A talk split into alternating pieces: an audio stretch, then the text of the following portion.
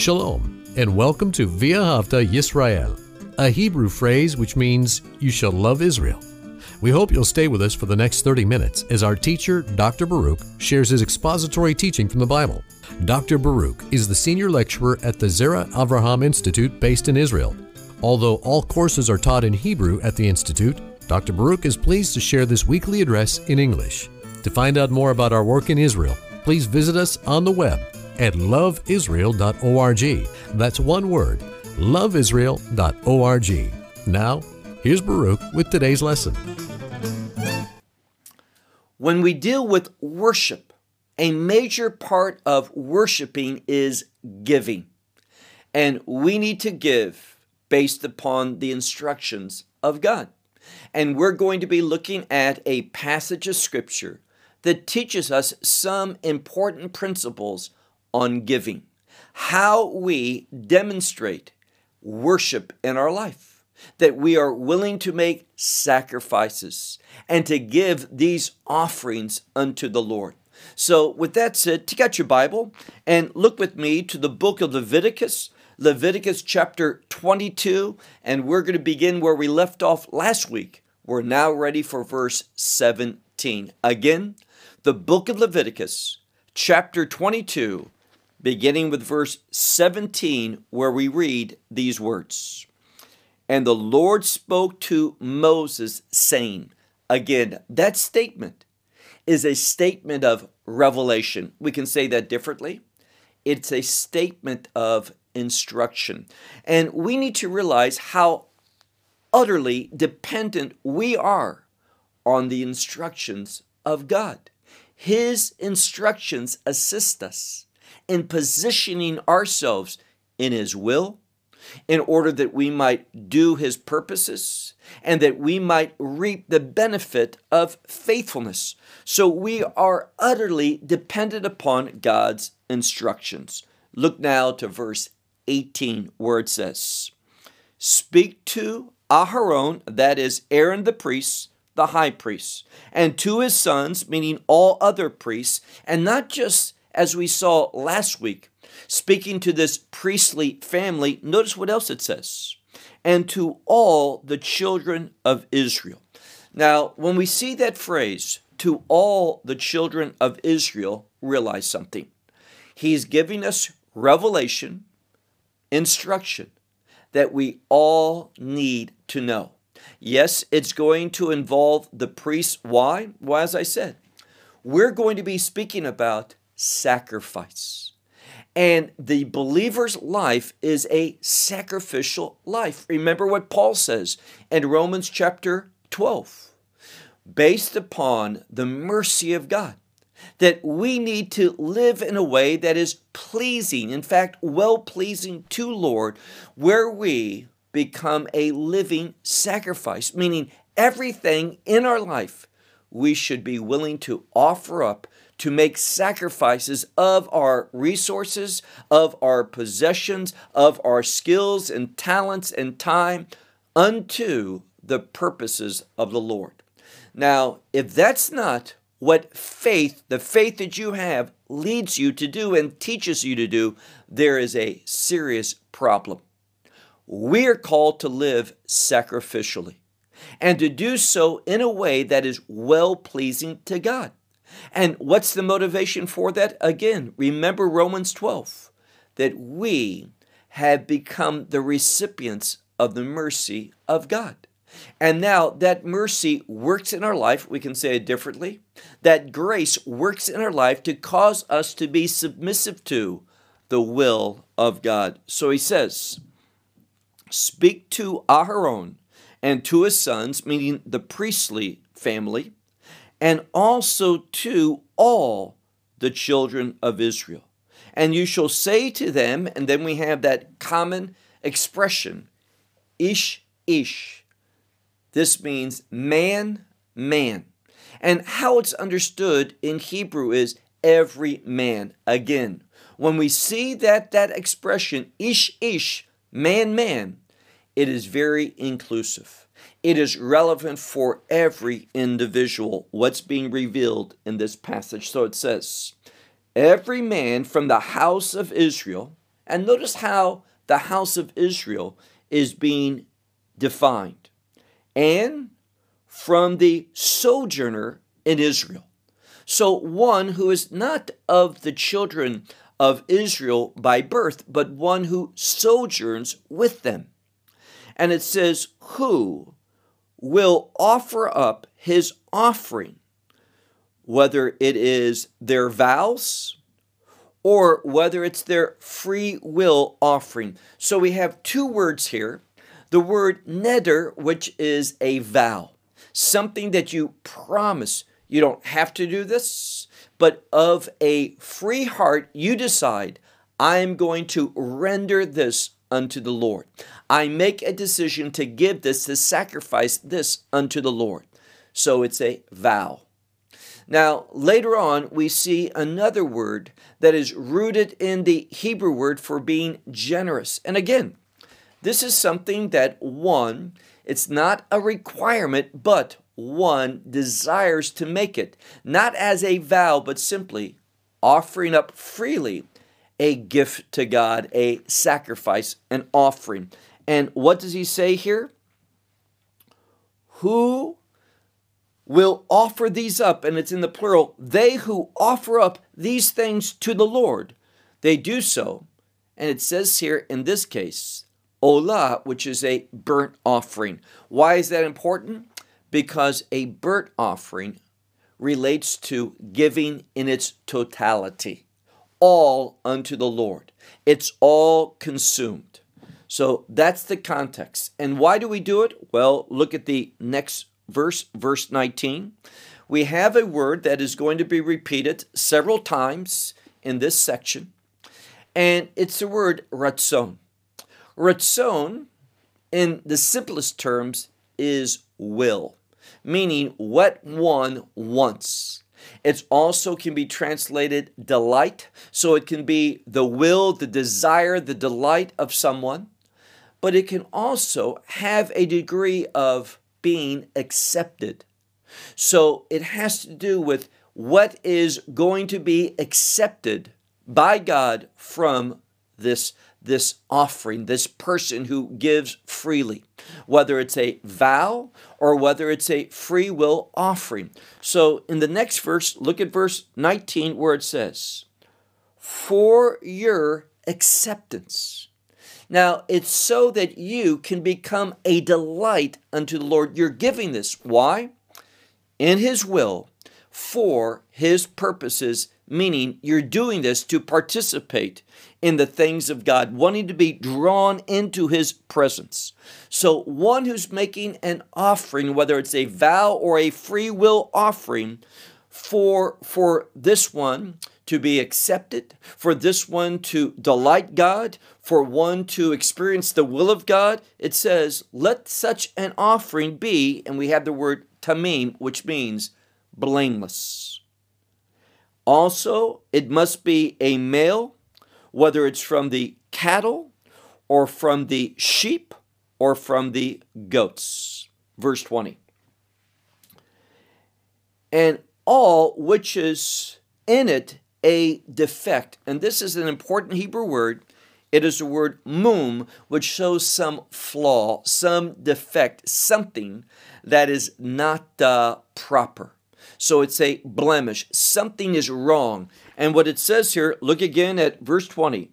All which is in it, a, a blemish, a mum, a defect, you shall not offer it. For it is not for the delight, it will not be of the delight for yourself, meaning it's not going to have a good outcome for you. It is not going to cause you to be brought near, to be accepted. It is not going to bring about the will of God in one's life. So it will not be acceptable for you. It's not going to have a good outcome. Rather, now look at verse 21 a man that he will offer a peace offering unto the Lord in order to do what? Well, we have the word here, le fale. Now, that has to do with something that is extraordinary good. And what it's teaching us is this it is extraordinarily good for us to fulfill our vows. Now, some Bibles, in fact, most simply say, a man that will offer up a peace offering unto the Lord to fulfill his vow or his free will offering. But the intent here is one who wants to behave in an extraordinary manner. What is that? He says something and he completes it. He is faithful to his word, and that is rare. Whether this uh, vow or whether this free will offering is of the cattle or of the flock, if in, in, in both of these cases it must be blameless, and it will be, if so, it will be unto delight. It is going to bring about the will of God. It is going to be acceptable. But it says here, all which is a blemish, every blemish you shall not, that will be upon it. In this case, it's not acceptable. So that there will not be a blemish upon it, those, those offerings. And now it's going to describe some of the possible defects that can be upon an offering. And again, we're talking about a an animal that's being offered up, like we said, whether it's the cattle, whether it's the sheep, or whether it's from the goats. Look now at verse 23. A blind or a broken or a maimed or one that is ulcerated, meaning having some sore that is is uh, leaking and an issue of of infection, or that which has eczema, or a scab. It says, "You shall not offer up these unto the Lord." A fire offering it is not given by them, meaning none of these things are acceptable for a fire offering unto the Lord upon the altar of the Lord. So these things, whether it's blind, whether it's broken, whether it's maimed, whether it's ulcerated, whether it is of a skin disease, whether it is eczema, or whether it is scabbed over, none of these can be placed upon the altar of the Lord.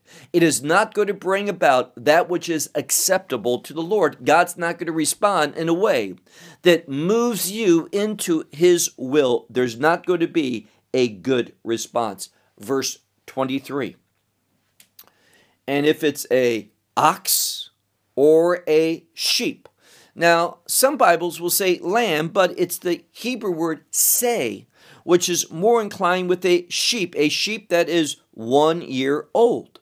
And here, look at verse 23, where it says, A ox or a sheep that has a limb that is long, meaning longer than normal, or uneven is the case, one limb is longer than the other, or whether it's shorter.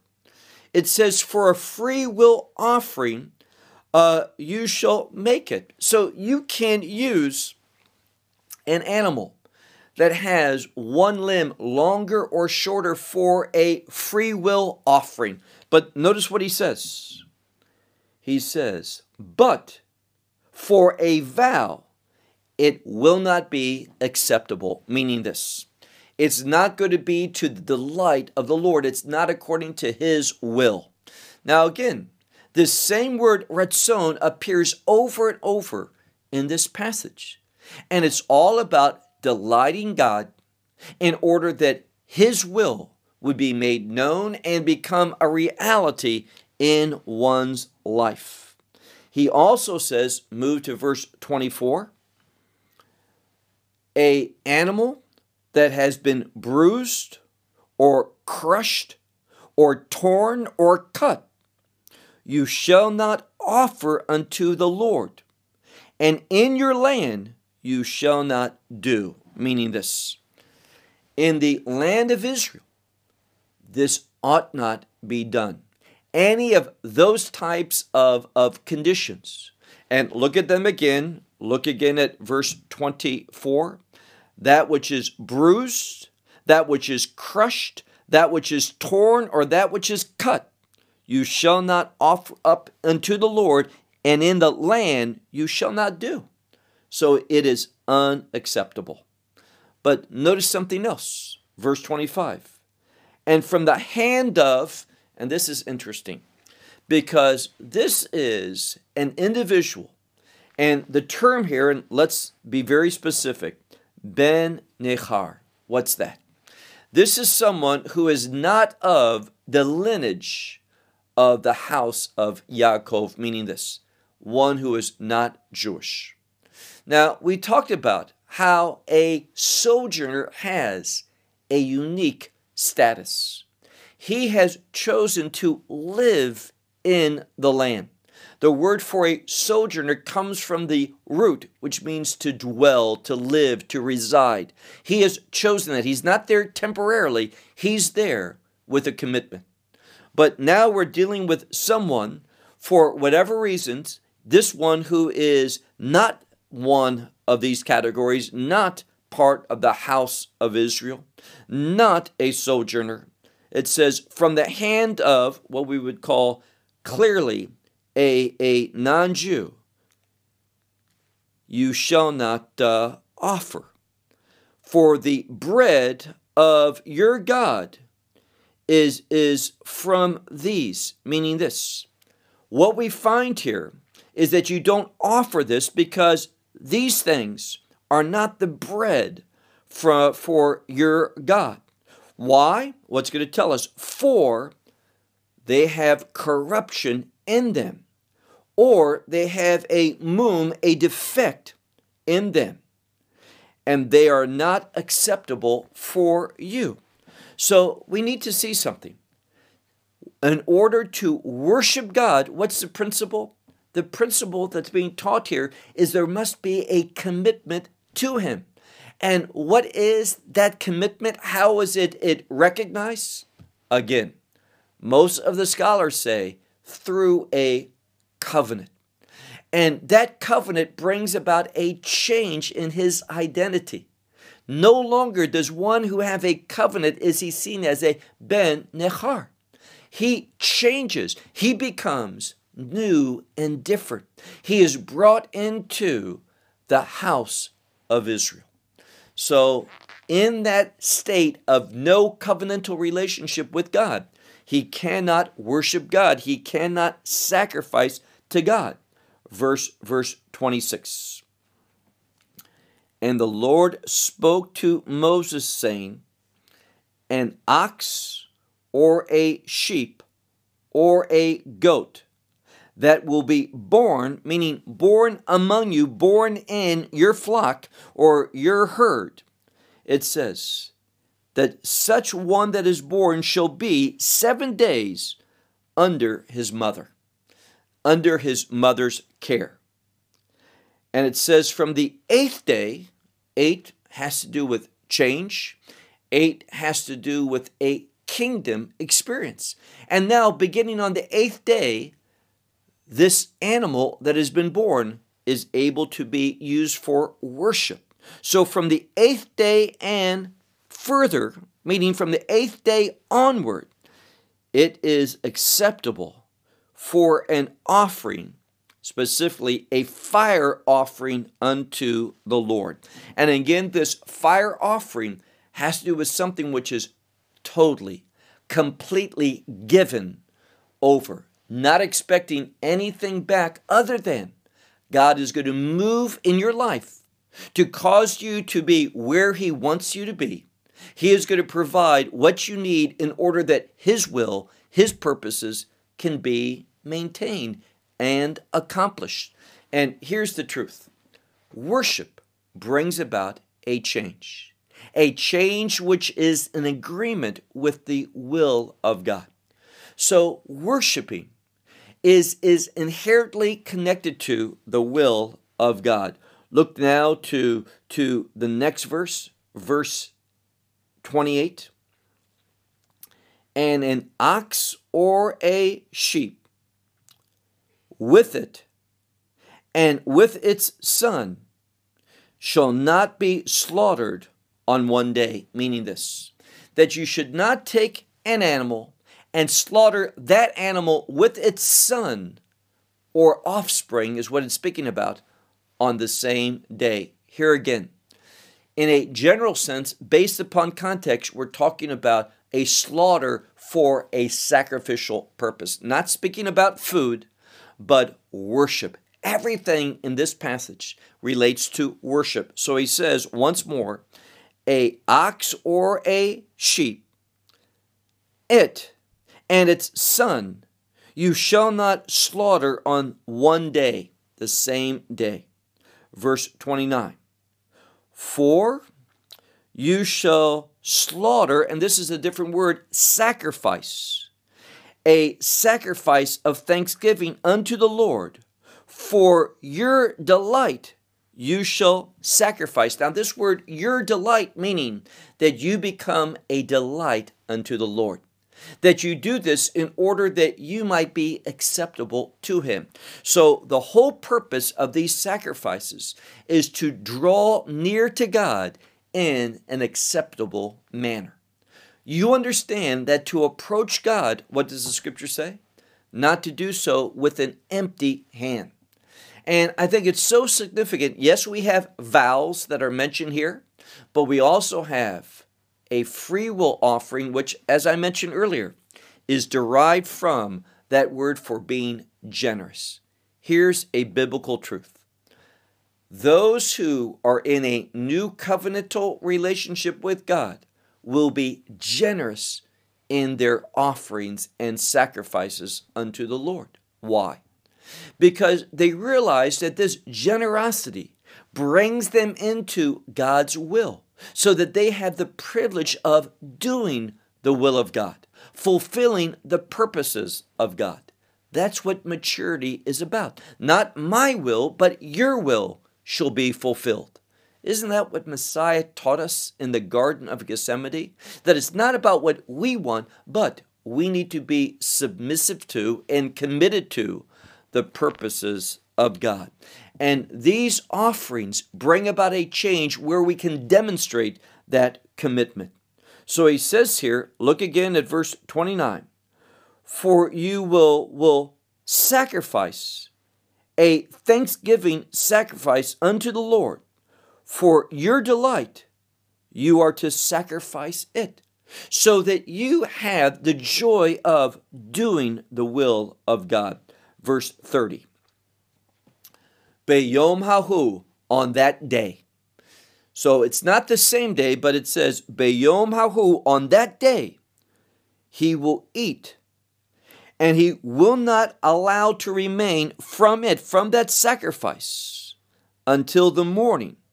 So you partake of it completely. In this case, when we're dealing with such a sacrifice, which is a thanksgiving offering, so, in this regard to the thanksgiving offering, that sacrifice, it says, He will eat it, and He does not allow remain until the morning any from it. I am the Lord. It's completely consumed. And it shows again that commitment to thank God, to praise Him, to acknowledge Him. Verse 31 and you shall keep my commandments. What does that mean? Guard them. This word, lishmor, is a word of significance. So we recognize the significance of the commandments of God. And not only we recognize their significance, but we see them as valuable. The word lishmor has to do with guarding something that is of great value. So you shall keep my commandments and do, you shall do them. Why? I am the Lord. Now, here again, why is that verse there? Interesting what some of the commentators say.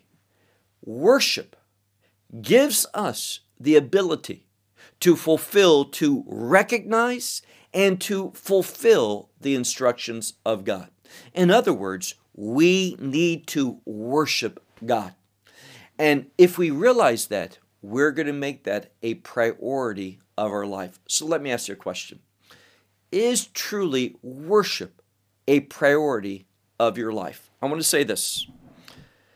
A person who has been born again by God's grace through faith in the gospel.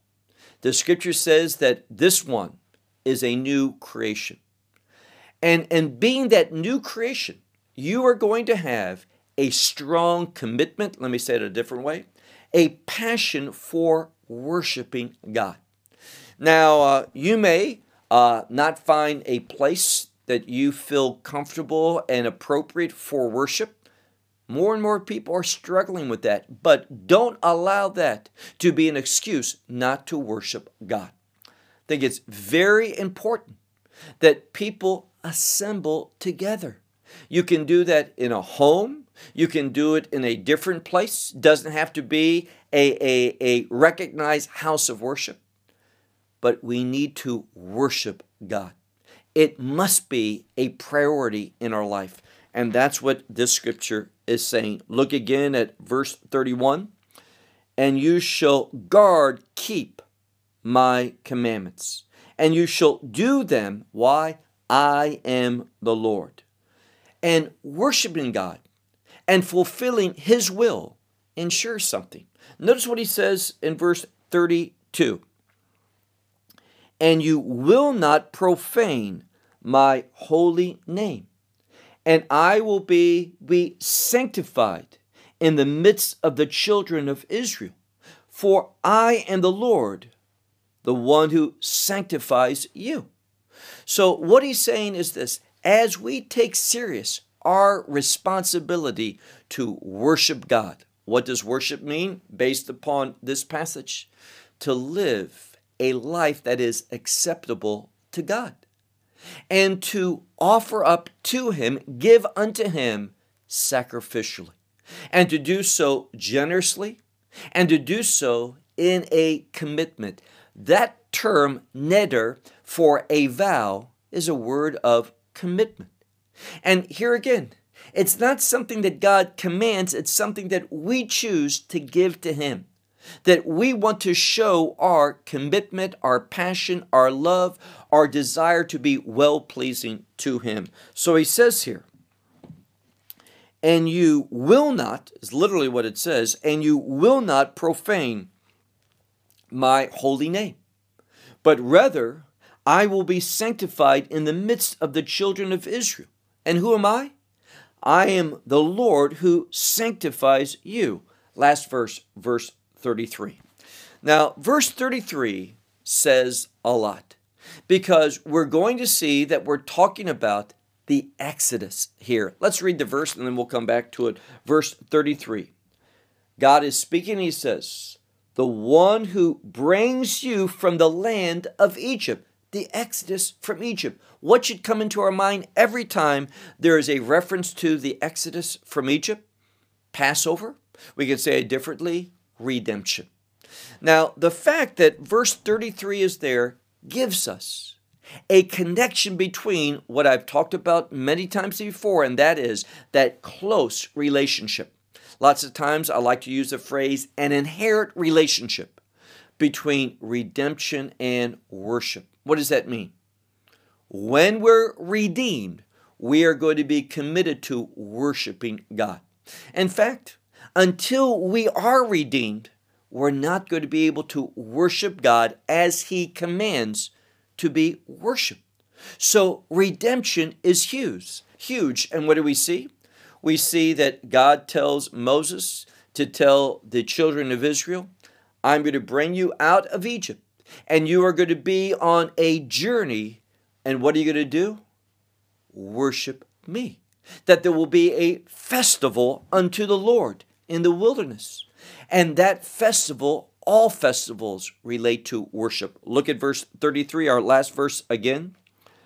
The one who brings you from the land of Egypt, out of that land of Egypt, and as I've shared as well many times, that word Egypt reflects affliction, stress, anxiety, pain, suffering, all these things. God redeems us from these things to be for you for God. Redemption allows us to experience God in our life. This is what it says here to be for you for God and he says, I am the Lord. What's he speaking about? Well, this name, I am the Lord, is God without any limitations. We say in Hebrew, Lelo Hagbalot, without any restrictions whatsoever. When we enter into a redemptive relationship with God, and how do we do that? Through the new covenant, only through the new covenant. We have an eternal redemptive relationship with God where God has promised to be God unto us.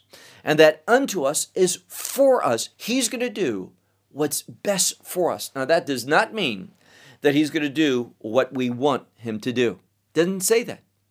But He is going to do what is best for us. Let me ask you a question. What is best for you? You know what the answer is? There's only one answer God's will. What is the best place for you to be? In His will. What is the best thing for you to do? To carry out His purposes. And what we find is this when I'm in His will, doing His purposes, fulfilling His objectives, what happens? I experience that intimacy with God. And that intimacy is going to produce joy, a powerful, a unique, a non worldly joy, meaning one that a person cannot experience in the natural. It's only for the congregation of the Lord that we can have that joy. And let me give an example of that joy. In my mind, probably the best example of this is found in the Old Testament, or at least the best example from the Old Testament. And that is when Moses came to Mount Horeb, let me say that differently, Mount Sinai, two different names for the same place. And remember, God said, Take off your shoes, for the ground that you're standing on is holy ground. What does that mean? In this location, I'm going to teach you about my purposes, my will. Realize holiness and the will of God are always linked together. And it was this experience that, that Moses had at that burning bush on Mount Horeb or Mount Sinai. Both terms refer to the same place. And it was this experience that caused him to accept God's call in his life. Why? Because he wanted the children of Israel to have that same worship experience. It is only through this covenantal relationship whereby we are brought into the presence of God that we can experience God. And how do we experience God? By worship. When we do all three acts of worship in an acceptable way. This is what we've been talking about. Those principles that God reveals to us here in Leviticus 22 in order to be accepted by Him. That our worship would be pleasing to Him, that there would be an outcome, a response from Him. And that response is He receives it. And when He receives your worship, He is going to work in your life in order that your wife, your life can be used in the purposes of God. And this is what you have been saved and delivered for to be a useful servant of God. So, this 22nd chapter, what we have studied in the second part from verses 17 through verse 33, they teach us important truth for worshiping God. And my recommendation to you is this that now you go back through these verses and look for them and what they teach us about principles of worship in order that we might rightly order our life in a way that it's well pleasing to God, that we approach God in a proper manner of worship. And when we do, you can expect something God to go to work in your life to bring about His changes. And how do we need Him to change us? To move in our life to get rid of those things that are not pleasing to Him, that are hindrance to the will of God being done. Worship is a catalyst for change. I'll close with that. Until next week, Shalom from Israel. Well, we hope you will benefit from today's message and share it with others. Please plan to join us each week at this time and on this channel for our broadcast of loveisrael.org. Again, to find out more about us, please visit our website, loveisrael.org. There you will find articles and numerous other lectures by Baruch. These teachings are in video form. You may download them or watch them in streaming video. Until next week, may the Lord bless you in our Messiah Yeshua, that is, Jesus, as you walk with Him. Shalom from Israel.